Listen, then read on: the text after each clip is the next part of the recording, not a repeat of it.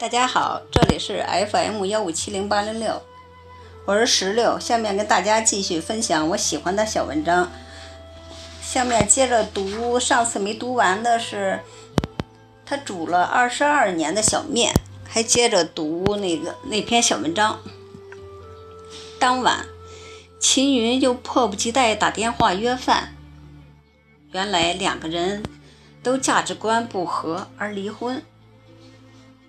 处于情感空白，小时候的亲密让两个人想要紧紧地抓住对方，但秦云和王建梅终究不是姜暮烟和柳诗镇，后来旗鼓相当，而秦云和王建梅可谓天差地别，一个是学业不精、勉强为生的小摊贩。一个是超级学霸，挺进985院校，争取中国第一批证券分析师以及注册造价工程师，年入几十万。巨大的差异，在王建梅父王建梅父母看来，如鲠在喉。为了笼络。王建梅父母的心，秦云阁三叉五，变得方做变得方做给老两口做做吃的，啤酒鸭、马罐汤、红烧鱼，色香味俱全。老两口吃得欢天喜地。慢慢的，老人们对秦云有了笑脸。秦云和王建。和王建梅的爱情绝不是两个婚姻受伤的人彼此取暖，而是在价值观上高度的契合。这一点从老太婆摊摊面的发展可以看出。秦云跟王建梅说自己不想简单的做个面摊，做个面摊儿，想做大做强。王建梅便开始注册公司，搭建网站。以及做网络推广。重庆小面大多数是小本经营，一家人守着一个店面或者摊位，环境脏乱差，味道麻辣鲜。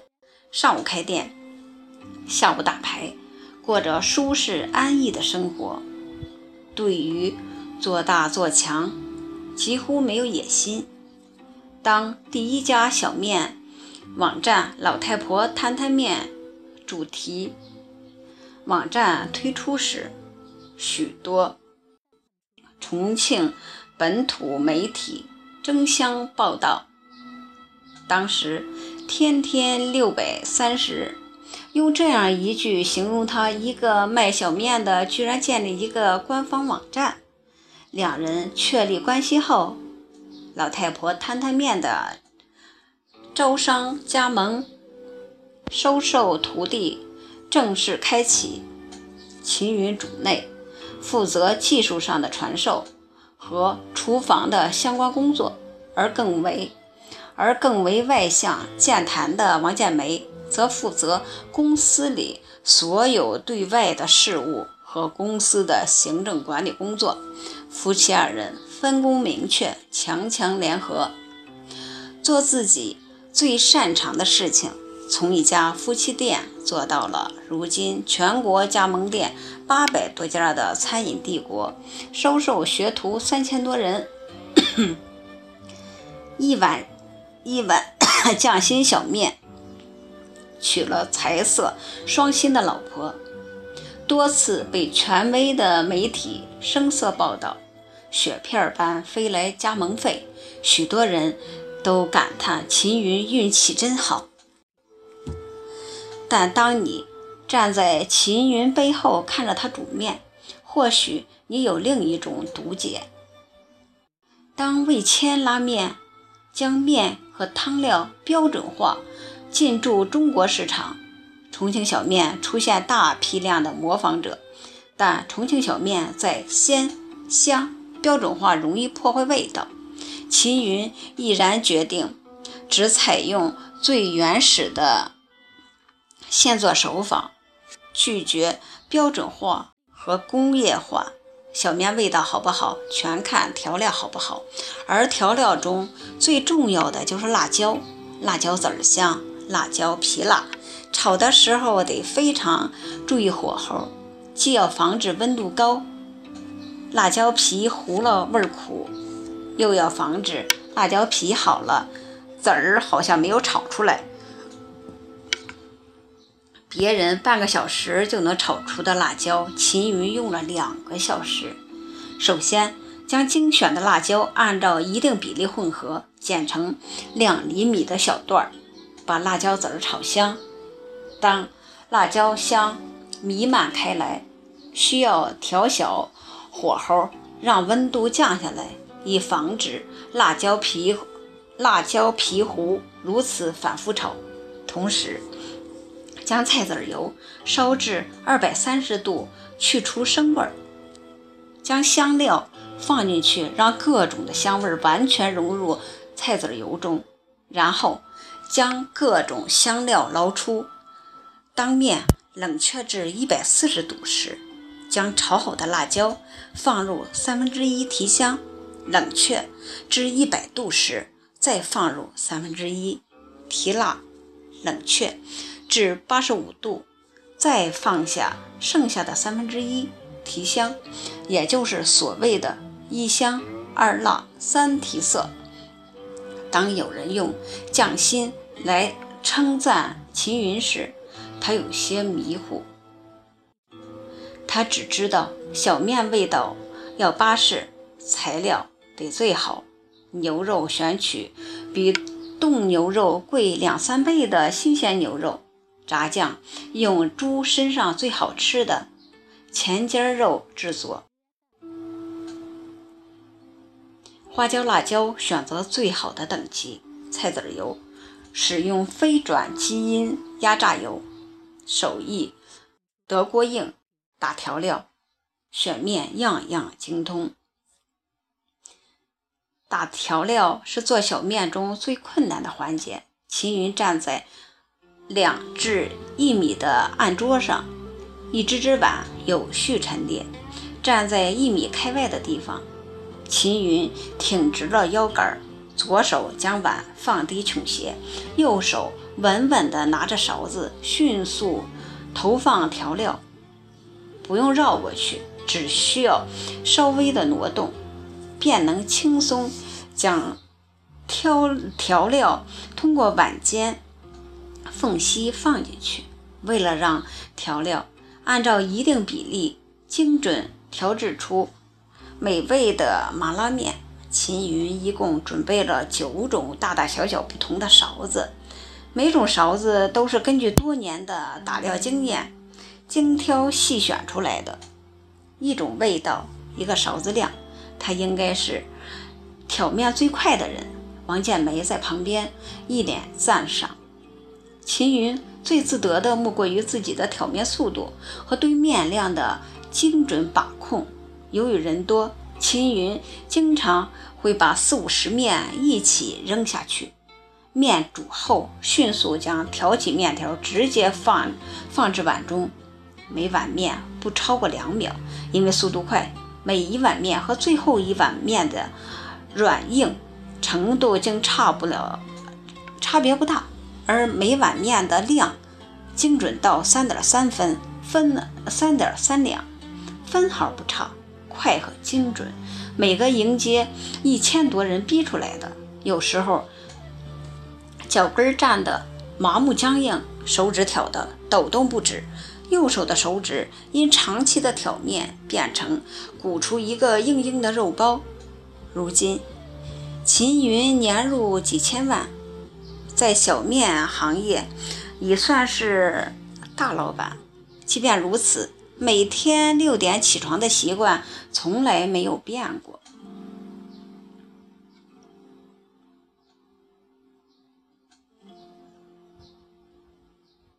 好，下面读第一篇小文章，是一个那个高考的满分作文。写给妈妈的一封信，妈妈，你送我到学校门口，我顺着人流走进考场，没有回望。我能够想象你眼神里复杂的情绪。我想，我还是走得淡定一点吧。可是，眼前的漫画却让我思绪翻滚。一个孩子第一次考试一百分，脸上一个吻印；第二次考了九十八分。脸上一个掌印，另一个孩子第一次考试五十五分，脸上一个掌印；第二次考试六十一分，脸上一个吻印。我想的是，第三次呢？第四次呢？只要分数有波动，孩子的待遇就有波动。按照常意义，按通常意义，有一个小孩是优等生，是优等生。第二个算是很普通的学生吧，可是全都生活在被分数控制的世界里，悲喜交替，无处可逃。可有些不安，妈妈，那个对孩子又打又亲的人是谁呢？他可能是你吗？他正是你，对吧？求学十二年，你没少亲我，也没少骂我，有时候甚至啪啪啪。你引用我老师的说话。要成为优秀的做题机器，可是我的老师总会接着说要成为优质的人啊。可是妈妈，你似乎简单了些，在陪伴我的路上，你的眼里似乎只有我的分数了，仿佛那就是我整个人的体质体现。是的，我从小就会读书，就会考试。就是你昂首挺立、笑傲江湖的资本似的。我知道好成绩的意义，它会让我更受宠爱和欣赏，它会让你更有成就和尊严，它会改写我们家的处境和命运，它会让我更便捷地获得人世间物质和精神的享受，诸如此类。可是长大后，目睹你因此而生的悲喜，我常常觉得是那么的遥远。你呢？你有没有发现我越来越长的睫毛下有更多的委屈？有没有发现我越来越快的脚步里有多少的趔趄？你可知道我会夜半无言独上西楼，看月色如钩？你可知道？我会断鸿声里，栏杆拍遍，叹无人会，登临意，有时候竟至怒发冲冠，仰天长啸，甚至长太息衣，以该以眼涕衣，哀民生之多之多艰。我一直告诉我，你爱我如命，所以我听话。我听你的话，不问他事，不贪享乐，不玩手机，不打排球，不弹我喜欢的吉他，不看我热爱的武侠。我力求考得高一点儿，再高一点儿。可是卷面有难有易。精神有奋有颓有推，也有失误比别人考得低的时候，还有命运琢磨人的时候。记得初二下学期期中数学一百二十分，我考了八十六分。回家后告诉你，你脸色立变，不只是你，我爸，他让我跪下思过。我不跪，他就一个巴掌甩过来，我一下子趴倒地上。那夜我跪了两个小时，可是第二天老师告诉你说说少加了我三十分，加上我还是全年级第一。回到家，你一把搂过我，又亲了又亲。可是我的小心，可是我小小的心冰冰凉凉。妈妈，我无法承受，这是我生命中无法承受之重。你知道吗？我曾试着与你们沟通，可是无效。我羡慕我的同桌李某某，他成绩平平，可是说起父母却眉眉飞色舞。我更羡慕那些树立之道的大师和他们的孩子。鲁迅让他的儿子周海婴完全的解放，顺其自然，极力不多给他打击，甚或甚或者不乏逆他的喜爱。梁启超对他的女儿说：“未能历进大学有什么要紧？说天下事儿尽自己的力量去做，便是天下第一等人物。”梁培宽追忆父母梁漱溟时说：“父亲的教育。”是信任且开放式的。有一次，他考了五十九分，他拿着补考通知书给父母看，给父亲看，父亲只一眼，就还就只一眼，就还给孩子。那意思说自己的事情自己负责。这些小孩受了信任与激励，后来都有了出息。妈妈，你可知道我多羡慕他们？三个月三个月前。百日誓师之后，一天下午放学，学校广播里传来朴素的歌。当你仍然还在幻想你的明天，它会好吗？还是更烂？对我而言，是另一天。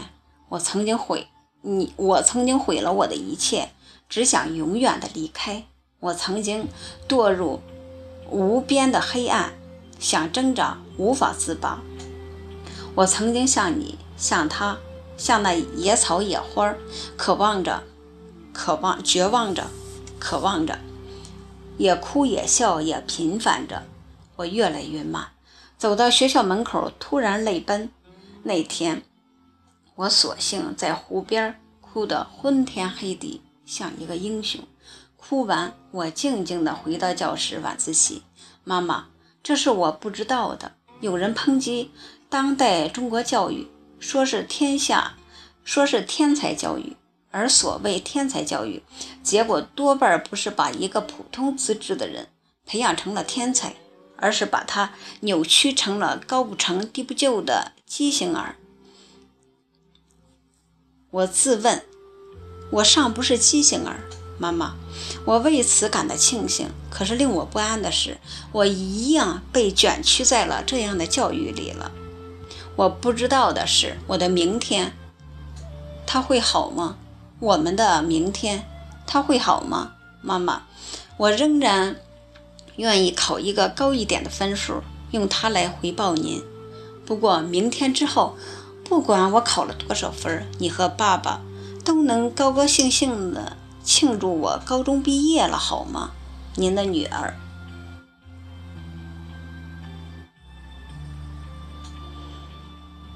第二篇小文章是如何克服在公众面前表达的公众面前表达的恐惧。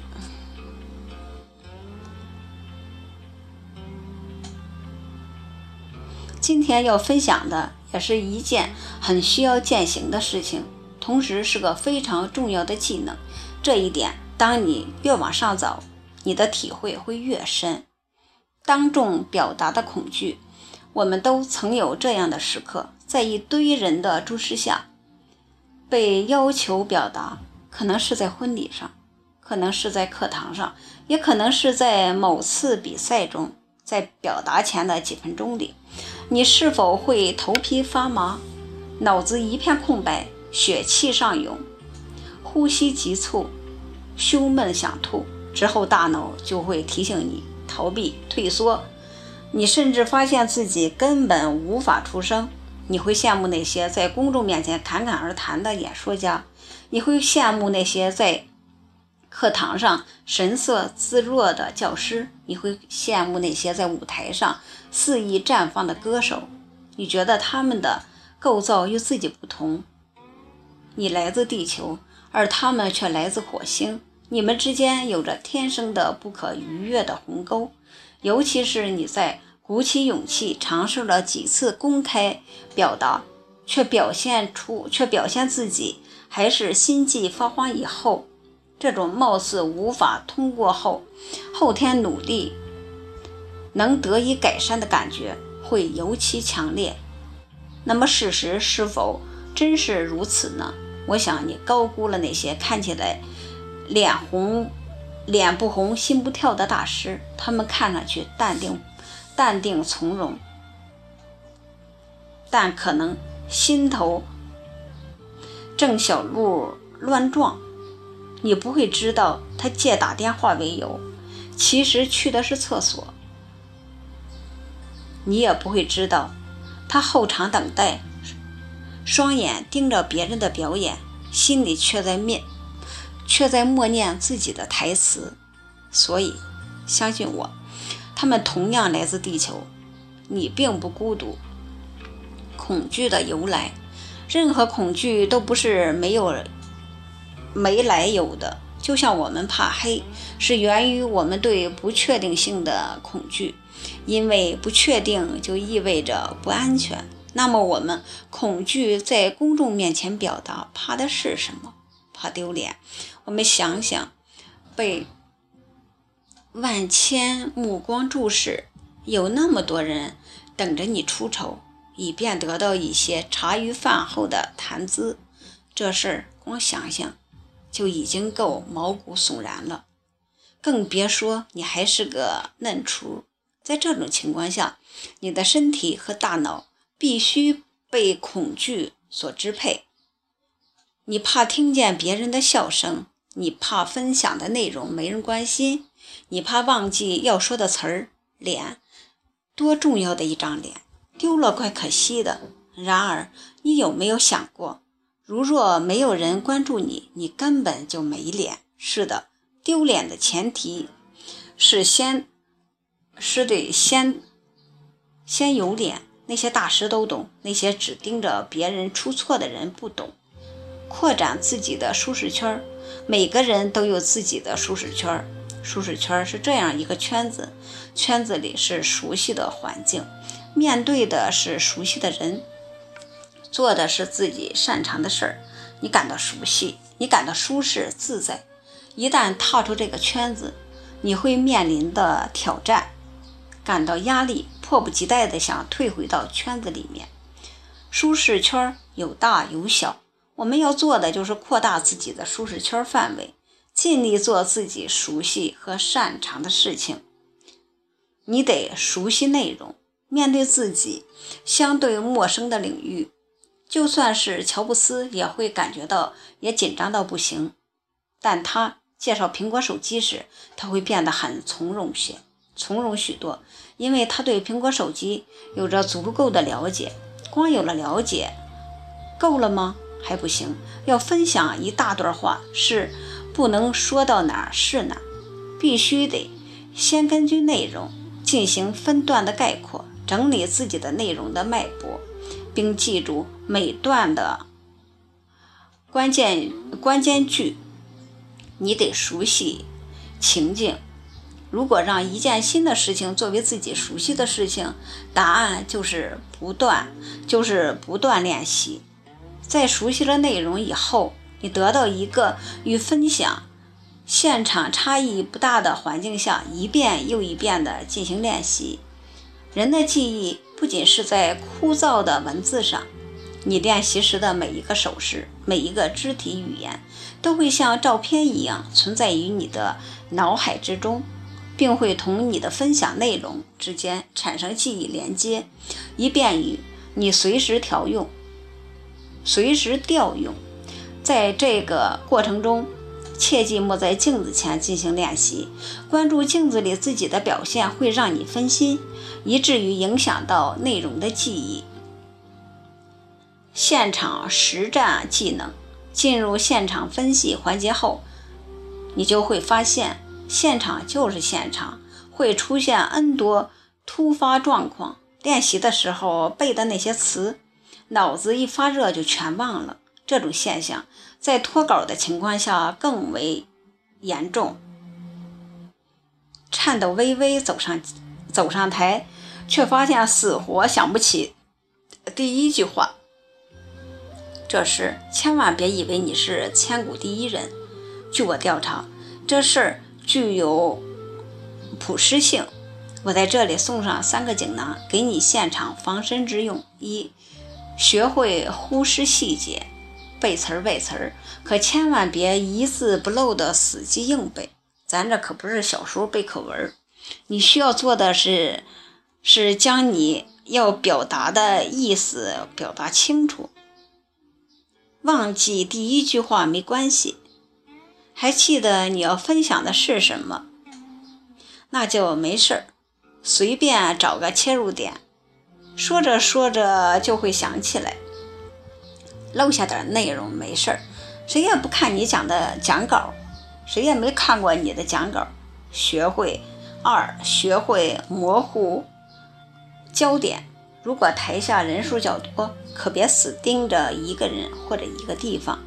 要是知道人一旦专注于某处，该处的细节就会逐渐清晰。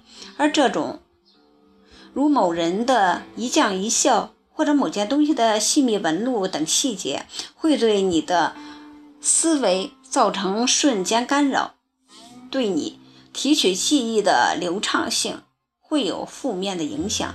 因此，当众当受众较多时，学会模糊焦点，一扫一大片，不管扫到何处，心在几处。学会忘词继续，忘词是一件再正常不过的事情了。无论你在练习时是否可以倒背如流。这都不重要，现场依然有可能忘词儿。我就曾经在一次演讲比赛中忘词，那是一次允许看稿的演讲比赛，大家都带了稿子，我也一样。但在上台以后，为了将自己逼到绝境，我当着评委和观众的面撕了稿子。时隔多年，我依然记得各位评委当时的表情，似笑非笑。有有种吃惯了汉堡的美国人突然尝到第一口咖喱的味道。然而，这口咖喱就真的把我逼到了绝境。在快到一半的时候，我突然不记得下面的内容了。那一瞬间，全身的汗就被逼出来了，脑子里嗡的一下，所有的脑细胞似乎一下子都被激活了。这正比努力的搜寻着。搜寻着线索，我停顿了三秒钟，只是三秒钟，在当时却像半个世纪那么长。我清楚地看到每一本位观众本来低头玩着手机，如今却抬起头来，似乎想搞清楚为何台上突然鸦雀无声了。这让我意识到，我思考的太久，该说话了。于是我就开始瞎说之旅，在两三句后。我续上了该续上的内容。令我很欣慰的是，那位观众终于又开始低头玩手机了。就这样，我拿到了第二名。一时的忘词，别停太久，先张开嘴。我要相信那些内容你背了无数次，马上就会跳出来还给你的。五，端正自己的心态。最后一件掏心掏肺的事儿，那就是这个世上没有百分之百的事情，哪怕你做到了可以可以上做到了以上的一切，你也没法保证自己一定会收获无数的掌声。你必须认识到，人生在世出丑是一种常态。我参加过许多歌唱类的比赛，也有很多的。演出经历，曾经有一次，我被要求演唱的经典曲目，因为之前已经有过表演，我就一口应承下来了。应承下来了。前一天晚上，我突然感冒了，但演出当天的早上试了试嗓子，我认为自己能行，于是安排好的活动就没有取消。当天晚上。我站在大台子上，底下是黑压压的人群。我不停地告诉自己，这歌唱了无数次，一定不会有问题。然而，副歌部分我却如愿地唱劈了。虽然当时浑身的火热，但还是定了定神，继续往下唱。结果是又劈了。当时啥都不想。就想找个地洞钻进去。终于等到漫长的一曲结束，灰溜溜的离开舞台，头也没回，怕一回头就会看到群众窃窃私语的样子。过了好一阵子，我我应该参加一个歌唱比赛。赛前，我将此事告诉了一位我比较欣赏的，也是即将出台比赛的歌手，想知道他有没有这么穷的时刻。没想到他想也没想的说：“这事儿他在酒吧驻唱时是家常便饭。”我问：“你就不觉得尴尬吗？”他笑笑，他说：“笑笑继续呗，还能怎么着？一件事干多了，出丑本就是常态。是的，生而在世，出丑本就是常态。认识到这一点，你就能坦然面对自己的得失。分享的，分享的不好又怎么样？丢脸了又怎么样？当你真的这么想的时候，其实也没能怎样。走。走出舒舒适圈的确是一件令人不爽的事情，但你也不得不承认，很多的时候我们确实需要做些让自己不爽的事情，才能变得更好。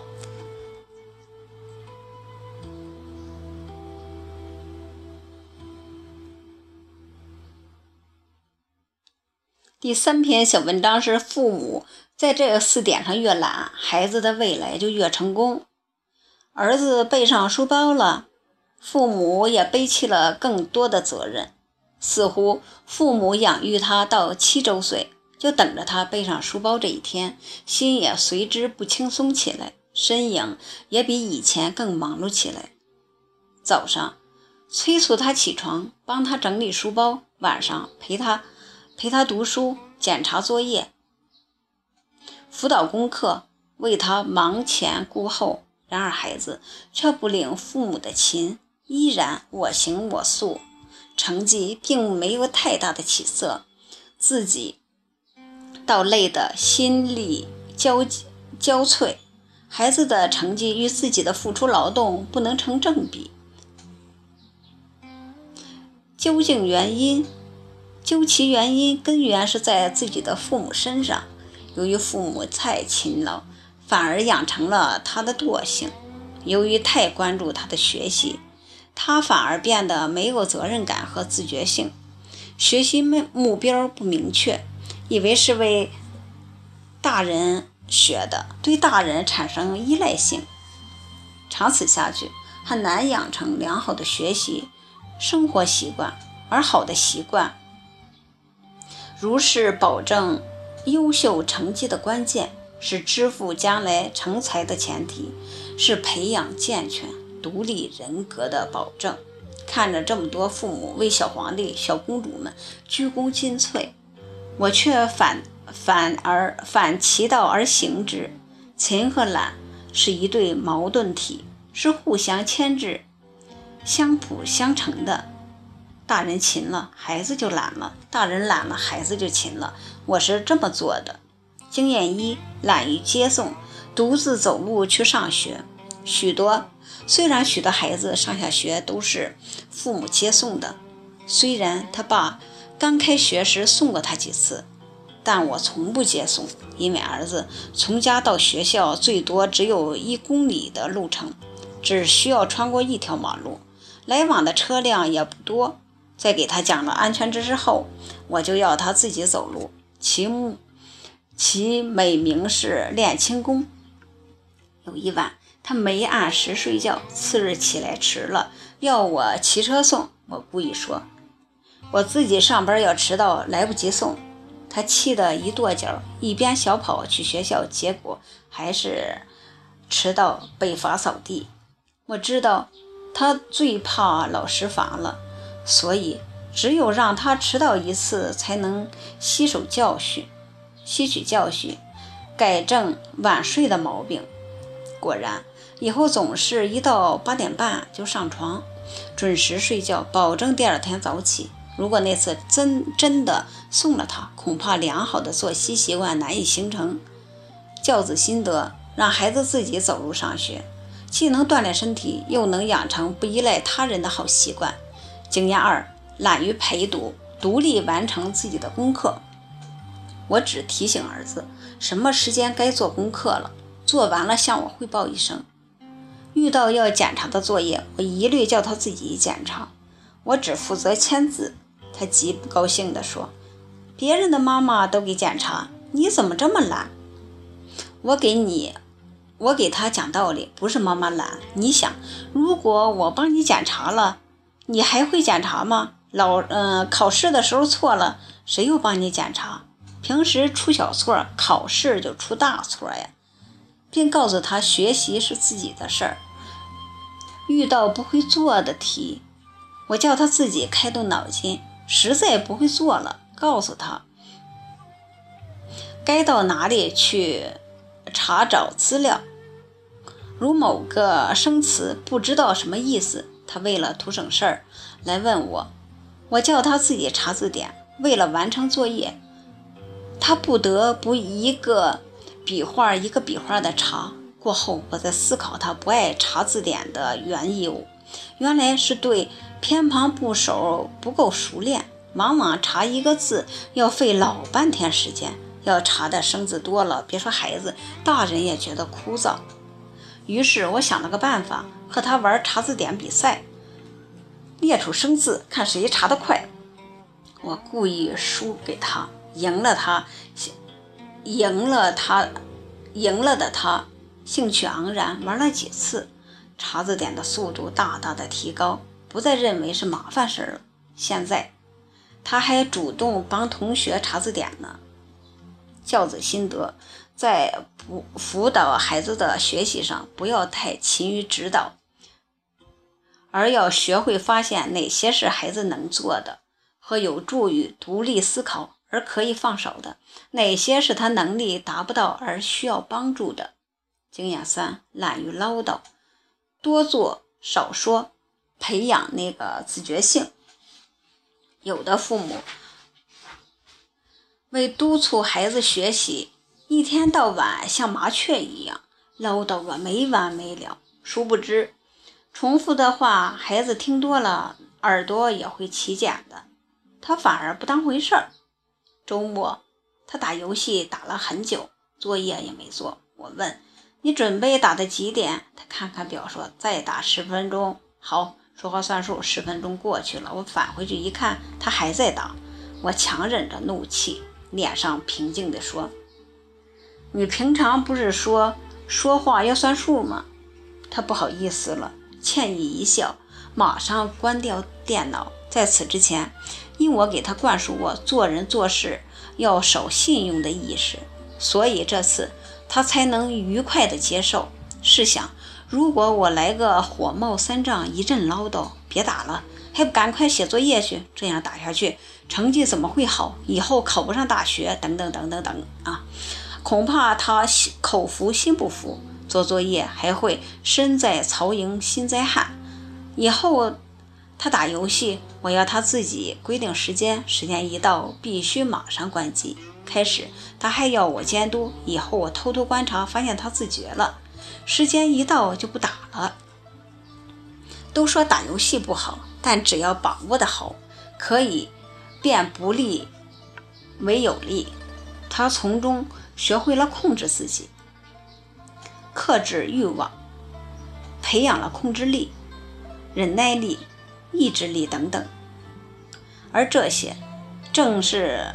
重要的学习品质，教子心得，勤教育不见得有效，要看在什么方面勤。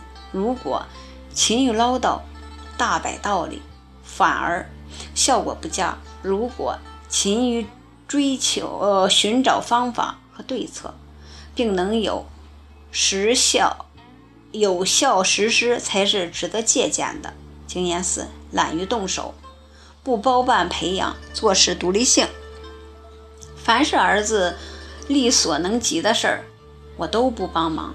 如他的房间乱的时候，我就提醒他该收拾了，自己在一旁乐的乐乐的看他整理。孩子上科技课，经常回家准备各种材料，我叫他自己准备，要买什么给他钱，让他自己去店铺买，以锻炼。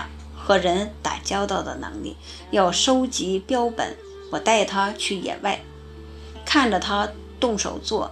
刚开学，老师要求给新书包上上书皮儿，他不会包，我却教他跟我学包。第一个封皮儿包好后，便放手，教他自己包。他嫌麻烦，露出不耐烦的神色。神色，我不理睬，只顾在旁边指手画脚的指导一番，看我如君子般动口不动手。他不得不耐着性子包。如果我为了图省事儿，帮他包完，那么他永远也包不出第二个更好的书皮儿。教子心得：勤于帮助孩子做事，甚至包办，孩子都会变得依赖性和被动性，而责任心也无从培养。要让孩子跳一跳摘果子，由于我的种种的懒。促成了他良好的学习生活习惯，学习上改掉了粗枝大叶、丢三落四的毛病。遇到困难能独立思考、钻研，主动寻求解决办法。生活上独立性强，样样能自理。可见父母该放手的时候要放手，该狠心的时候要狠心，依赖的时候不妨懒，把操心、关注默默地放在心里。移开呵护的羽翼，让它自己去飞翔。唯有这样，雏燕才能练就一双坚硬的翅膀，才能形成良好的学习习惯和生活的独立能力。成功的父母每时每刻都会注重优质信息的分呃分享，把好的亲子教育分享。分享给孩子身边的朋友，也许就是这样一个简单的动作，数亿的孩子会更加健康、快乐和成长。第四篇小文章是我们都需要一个知己。如今社会越来越现实，整个社会进步都要靠利益驱动，但是我们此时。更需要知己，越努力越孤独，越奋斗越寂寞。如果能得一知己，无论是红颜知己，还是惺惺相惜的朋友，人生足矣。传说很久之前，有个非常喜欢喝茶的财主，凡是到他家喝茶的人，无论贫富，只要来，他就吩咐下。吩咐下人好好的招待。一天，财主家门口来了一个衣衫衣衫破旧的乞丐，不言讨饭，只是说讨碗茶喝。下人连忙让他进屋，给他倒给他倒一碗茶。乞丐看了一下，说茶不好。下人见他懂。连忙换好茶来。乞丐闻了闻，说：“茶是好茶，但水不行，需要上好的山泉水。”下人看出他是有来头，忙取了早有储备的泉水再泡。乞丐尝了一口，说：“水是好水，但浇水的柴不行，柴需用名山阴面之柴，因为阳面之之柴。”质松，阴面之材，之材质材质坚硬。下人终于确认这是个精通茶道之人，就连忙取好柴再煮，并请出老爷。茶重新上来后，财主与乞丐对饮了一碗。乞丐说：“嗯，这回茶水、柴火都好了，只是……”泡茶的壶不行，财主说：“这也是我最好的壶了。”乞丐摇摇头，小心翼翼地从怀里掏出一把紫砂壶，让下人重新泡一杯茶来。财主一品，味道果然不凡，立刻起身对乞丐作揖说：“我想买你这把紫砂壶，要多少钱都可以。”但是这乞丐也是非常的喜欢这紫砂壶，肯定不想用来交换。乞丐非常果断地回答：“不行，这个壶是我的命，我不能给你。”乞丐连忙倒掉茶，收起壶就走。财主连忙拦住，说：“我愿出一半的家产，要要换你的这个壶。”乞丐不言，执意要走。财主急了，说：“我愿出全部的家产买你这把壶。”乞丐听了，不由得笑起来，说：“我要是舍得这壶，也不会落到今天这种地步。”说完，乞丐转身离开。财主急忙上前说道：“这样吧，壶还是你的，你就在我家住下。我出我吃什么你吃什么，但是有个条件，就是你必须每天让我看看这壶，怎么样？”财主太喜欢这东西了，所以在情急之下，只有想到的这个办法。乞丐也在为每天的生计而发愁，有这么好的事情，为什么不答应呢？为此，乞丐很爽快地答应了财主的要求。就这样，乞丐住在了他家，和财主同吃同住，两人每天捧着这壶，无语不谈，喝茶饮酒，好不开心。就这样，两人开心的相处了十几年的时间，成了无话不谈的老知己。时间慢慢的流逝，财主和乞丐也慢慢的变老。显然，乞丐年纪比财主大。这天，财主对乞丐说：“你膝下无子女，没有任何人继承你的壶，不如你去世之后，我来帮你保管，你看如何？”乞丐。非常感动的答应了。不久，乞丐真的去世了，财主也如愿以偿地得到了这把紫砂壶。刚开始，财主每天都沉迷在拥有这把茶壶的喜悦中，直到有一天，财主拿着紫砂壶左右上下欣赏的时候，突然觉得现在的自己似乎少了点什么。这时，他眼前浮现出昔日与喜。与乞丐一起玩壶品茶的场景，一切都明白了。于是，财主将紫砂壶狠狠地往地上一摔。故事讲完了，结局出人意料。其实，随着时间的流逝，很多东西都改变了。财主与乞丐间的友谊已经超过了这把紫砂壶本身的价值。再好的东西，没有人与自己共享，就失去了意义；再值钱的东西，也没有知己重要。转念想想，自己的人生，什么才是你心中最重要的东西呢？或许就是那个和你一起交心喝茶的人呢。人生得一个知己。已经足以了，这是多少人经历风雨后的感慨，又是多少人感悟人生的追求。知己的情是一种无言的温暖，是一种无形的陪伴。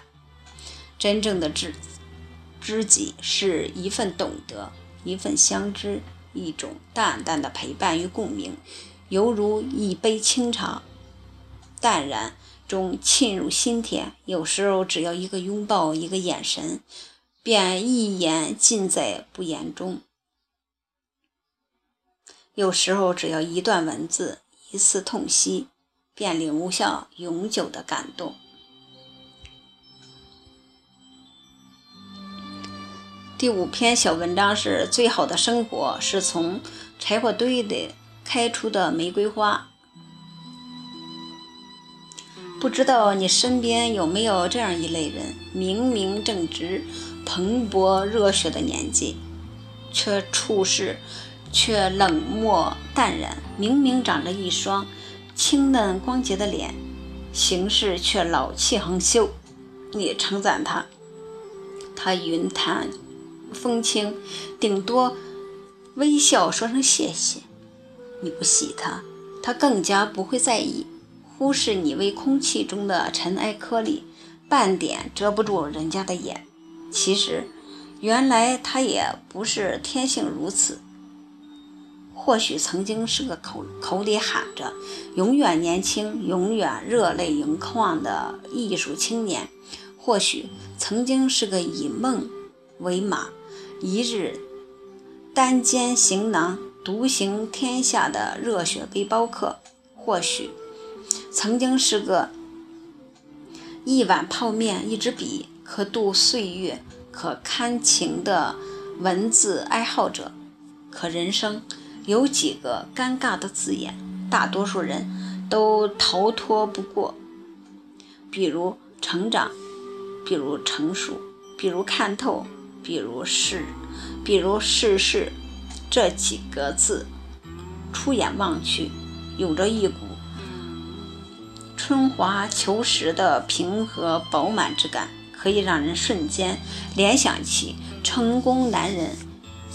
西装领带的特异的美感，以及晚风中的女子一头银色发，隐约若现的迷人的笑容。但倘若你细细的品来，你就会发现这些字眼中暗藏暗含的不可言语的摧毁感和迫害性。他们毁掉的是一个人。青春时蓬勃繁盛的兴奋，呃，兴奋点和曾经与生活电火时电火时间便熊熊燃烧燃烧的欲望之火，渐入烟火世俗的他们，总是一副满不在乎的表情，开口便是随便吧，或者是还行吧，仿佛这个世界没有什么能引起他们的注目。每个人心中。都曾经有一朵玫瑰，它艳惊四座，绝代风华，在小小的花园角落，骄傲的肆意绽放。然而，世间往往会扬起一场又一场不知由来的大风，将满目的玫瑰花瓣吹成一地的鸡毛。